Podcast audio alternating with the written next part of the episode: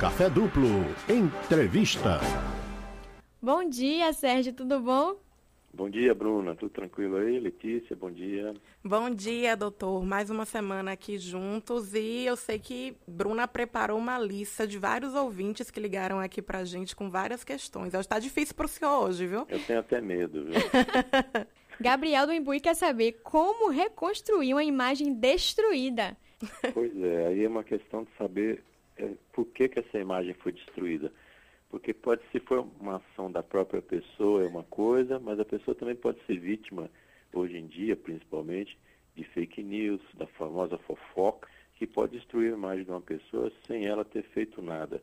E isso já houve até exemplos assim bastante importantes aí ao longo da história, né?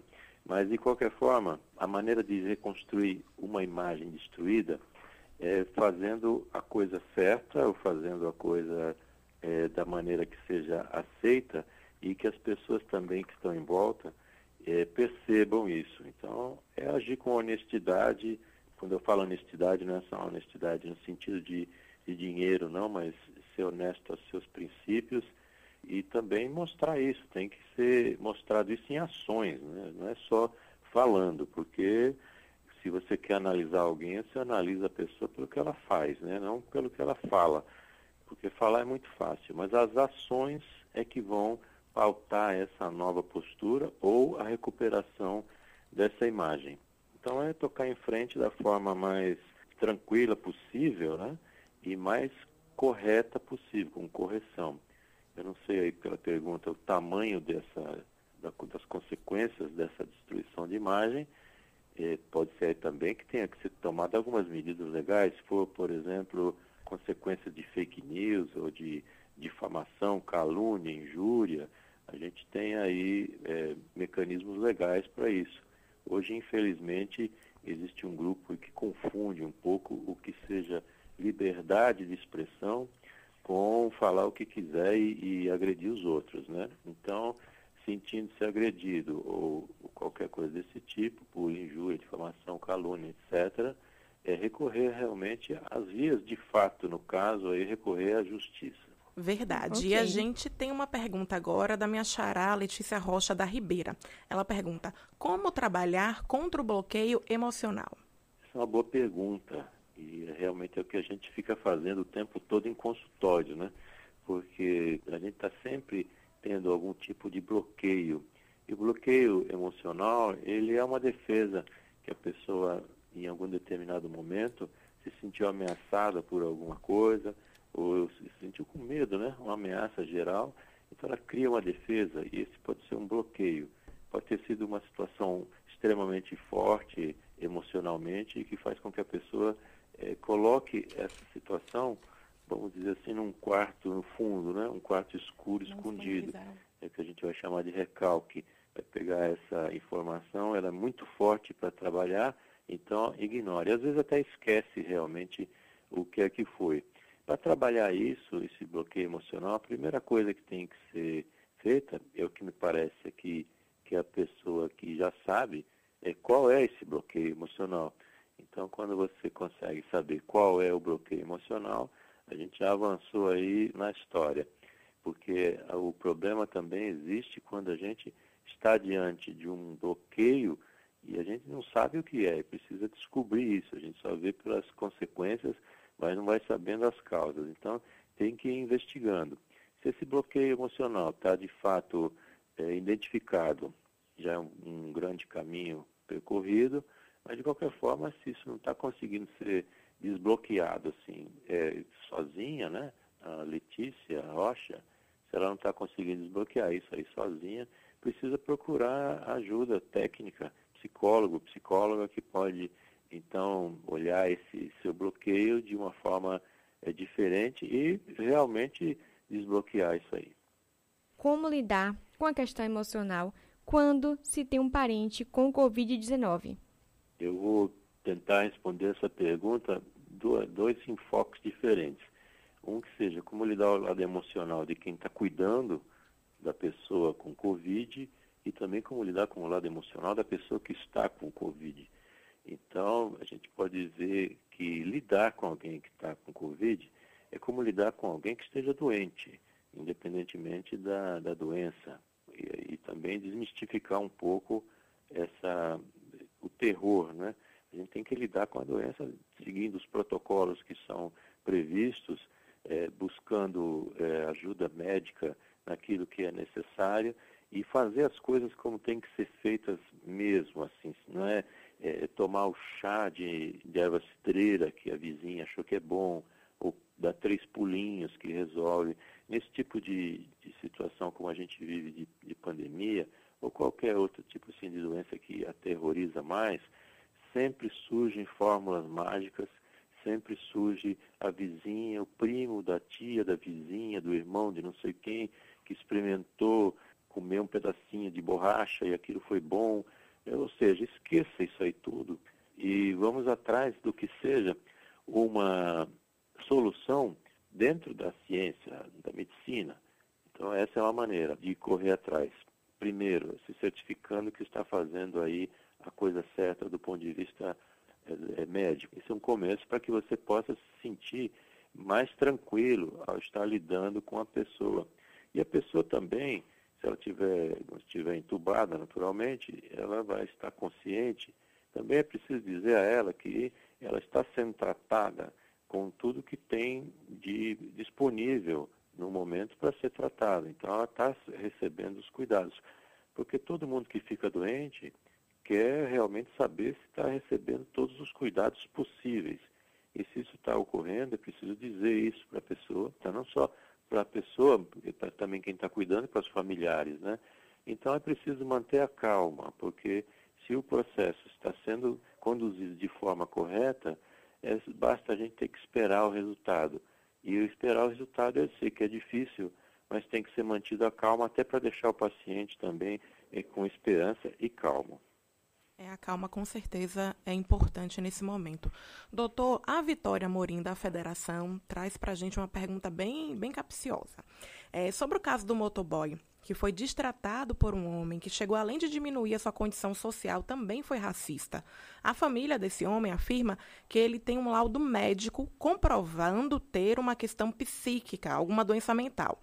Como ele realmente tenha, como proceder em uma situação assim? É, de fato, esse é um caso que está chamando bastante atenção, porque é, hoje em dia tudo, tá, tudo é gravado, né? E a gente vê cenas assim é, bem terrorizantes, né? Porque é de uma arrogância extrema, de um maltrato. O fato é que a gente percebe ali, basicamente, naquela ação, é de que não existe ali um surto psicótico. Provavelmente a pessoa não está ali é, vivendo uma realidade diferenciada, ou está ali vivendo a paranoia, achando que, que aquele motoboy é outra pessoa ou é uma ameaça diferente. A princípio não parece ser isso, a gente não, não consegue analisar isso assim à distância. Mas o laudo que saiu, que o pai dele mostrou, é um laudo que a pessoa que tem uma esquizofrenia. Isso de fato é, pode gerar uma série de, de consequências aí para quem convive. No entanto, o que é que precisa ser feito é que o acompanhamento médico ele precisa ser é, realmente feito à risca. Existem várias medicações que são tomadas nessa situação para que a pessoa possa ter uma condição de vida, é, vamos dizer assim, mais próximo possível de uma atividade produtiva. Então, é não deixar a pessoa é, de sofrimento. E não é tão simples também, porque existem situações em que a medicação precisa ser muito bem calibrada e às vezes é, é, não é mesmo assim é, é, difícil e a gente tem que prever também que esses casos como desse, desse acidente aí vamos dizer assim que aconteceu né com o motoboy que de repente foi pego aí por uma situação racista e que não ocorre só ali, ocorre multiplicado isso pela sociedade toda, e pior do que isso, feito por gente que não é esquizofrênica a princípio, e essa é uma situação bem ruim. Agora, o que deve ser feito? A gente tem que é, pedir aí para que a, a, família, no caso, as famílias que têm, convivem com esse tipo de pessoa que está sob condições, é, vamos dizer assim, diferenciadas, precisa ter acompanhamento médico bastante constante para que a medicação seja ajustada. A pessoa não, o fato de ter uma esquizofrenia não vai simplesmente ser um aval para ela poder sair fazendo qualquer coisa. Então é preciso que se tome providências e existe como ser feito, mas precisa ter um acompanhamento. Até porque outras imagens aí foram circularam durante a semana e esse mesmo rapaz aí, o, o agressor, né, atirando pedra no carro da vizinha, e a vizinha até se mudou porque com medo, né? É um, inclusive esse rapaz é um, um, sujeito grande, né? E a pessoa fica assim é, com medo das consequências e podem realmente ter consequências bem ruins.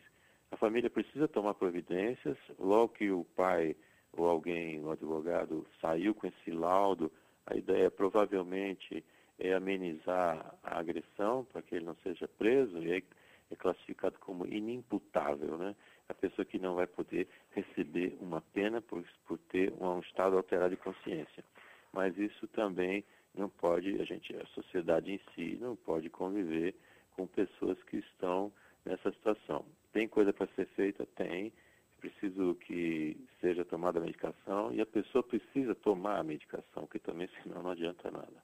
Doutor, o senhor falava aí sobre as características que não apresentava as características de um surto psicótico. Como é que a gente sabe que a pessoa está em um surto psicótico? Tem algum, algum alguns trejeitos, alguma coisa que a gente que é leigo consegue identificar? É, consegue, porque você vai observar é o discurso da pessoa. O que ela está falando, se aquilo tem uma conexão com a realidade ou se está compatível com uma realidade criada pela pessoa.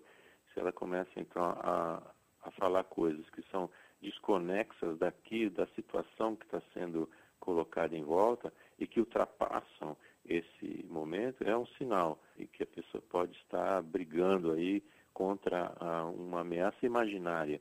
Isso é uma, uma possibilidade.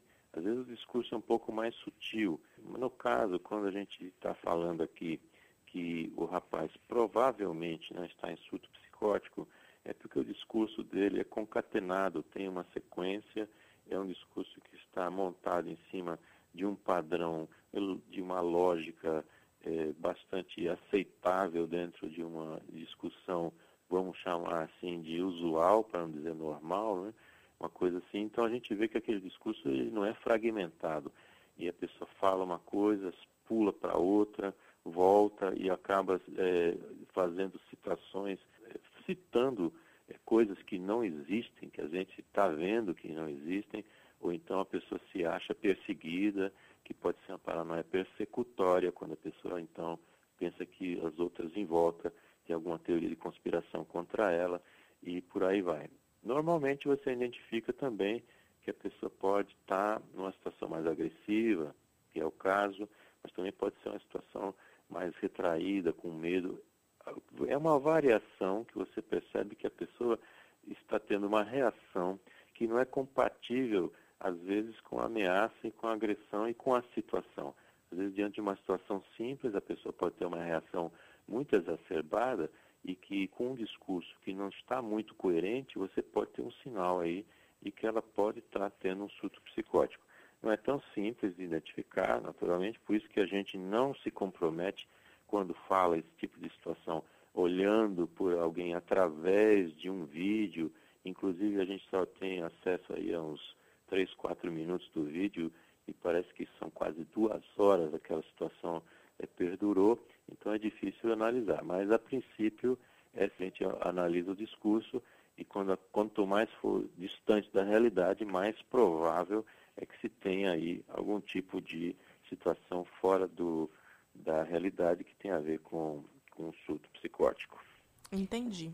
É, pois é, complicado, né? Complicadíssimo. Duas horas dessa situação, imagine. É, inclusive, Sérgio, a gente tem uma espécie de continuação dessa pergunta que foi feita também por Vitória Morim da Federação. Um laudo médico como esse, como foi dado a, a esse cara, né? É, ele pode ser contestado por outro profissional da saúde mental a, é, e ser refeito, por exemplo, um determinado profissional fez um laudo, né, desse esse laudo de esquizofrenia. Esse laudo pode ser contestado, reavaliado por outros médicos e esse primeiro ser invalidado? desde que isso seja é, solicitado por um juiz, pela justiça.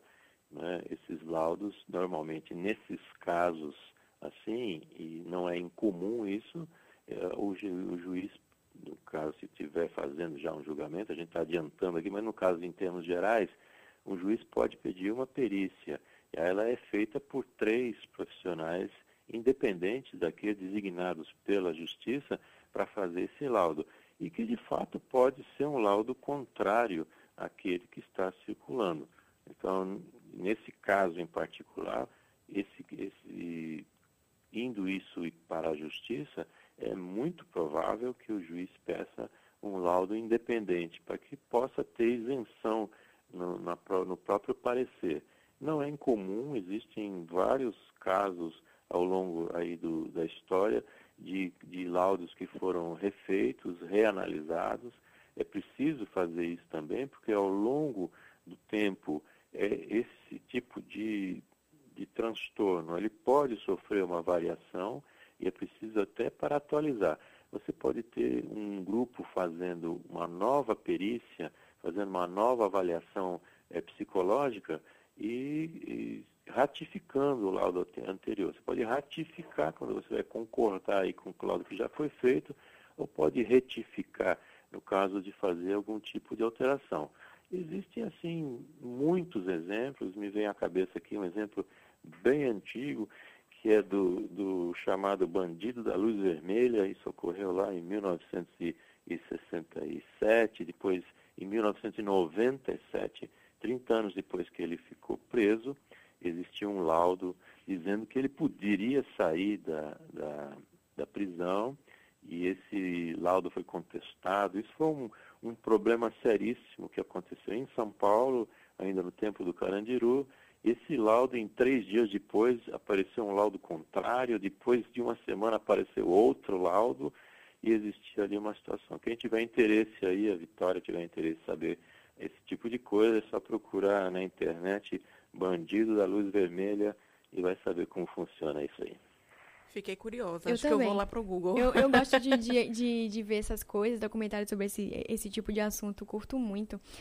Pois é, ô Sérgio. Infelizmente, bate-papo quando é bom acaba rápido, né? Acaba, sempre acaba rápido com o Sérgio, a gente sempre conversa aqui bastante. e tem bastante pergunta aqui pra próxima, viu, Sérgio? Pois é, bastante gente querendo conversar aqui com a gente.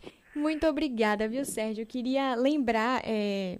queria que você dissesse para todo mundo, lembrasse para todo mundo como faz para te achar nas redes sociais, para conferir seu trabalho. Liga para a produção da, da Rádio Câmara, procura Bruna ou Letícia e já vai ter uma boa indicação. Para quem não conseguir isso aí, pode colocar assim, ir no meu site, que é Sérgio Manzioni, M-A-N-Z-I-O-N-E.com.br. Através do site, lá você vai ter acesso aos artigos que eu já tenho publicado, a um podcast que, inclusive, o programa de hoje eh, vai estar lá brevemente e os outros todos que já foram feitos. É artigos, faça uma visita ao meu site e também pode acompanhar pelas redes sociais aí, arroba psicomanzione, no Instagram, etc. Mas dá uma passadinha no site que está tudo concentrado por lá. Obrigado aí a vocês, sempre um grande prazer participar aqui às quartas-feiras e estaremos aqui na próxima. Com certeza, Com certeza obrigada. vai estar. Obrigada, viu? Obrigado e é isso, confiram tchau, tchau. lá.